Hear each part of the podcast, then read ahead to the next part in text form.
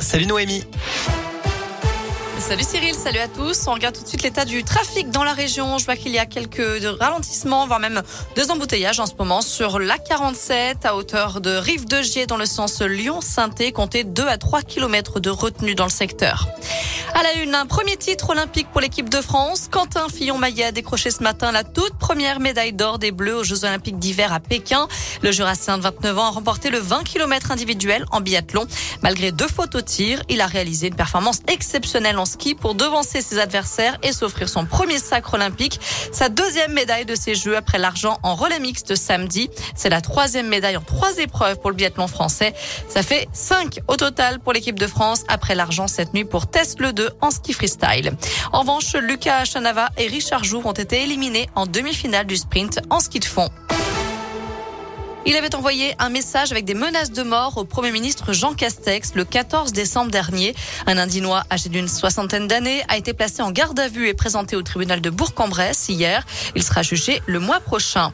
La ville de Clermont se mobilise pour la libération d'Olivier Dubois. Ce journaliste correspondant pour plusieurs journaux est retenu depuis dix mois par un groupe armé au Mali. C'est le seul ressortissant français retenu en otage dans le monde. Une bannière de soutien à son effigie a été déployée sur le fronton de l'hôtel de ville clermontois.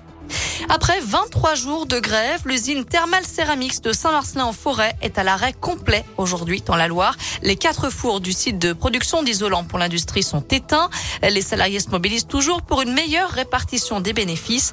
90% du personnel suit le mouvement d'après l'intersyndicale.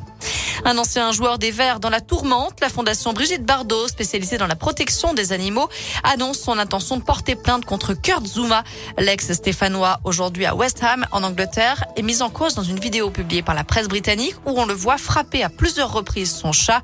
Son club a dénoncé ces actes et l'international français risque gros puisque la maltraitance animale peut être punie jusqu'à 5 ans d'emprisonnement au Royaume-Uni. Lui aussi est un ancien joueur des Verts. Le contentieux avec Stéphane Ruffier sera finalement étudié le 13 juin prochain devant le Conseil des prud'hommes de Saint-Etienne. L'ancien gardien des Verts a demandé un délai. Je vous rappelle qu'il conteste son licenciement pour faute grave en début d'année dernière à six mois de la fin de son contrat. Il exige une compensation financière entre 4 et 5 millions d'euros.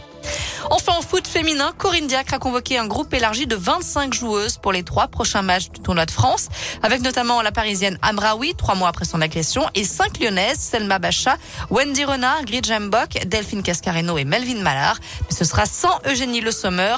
Premier match du tournoi amical le 15 février face à la Finlande. Côté météo cet après-midi, on attend encore du gros soleil, du beau ciel bleu partout dans la région. Les températures sont comprises entre 9 et 11 degrés pour les maximales. Profitez-en.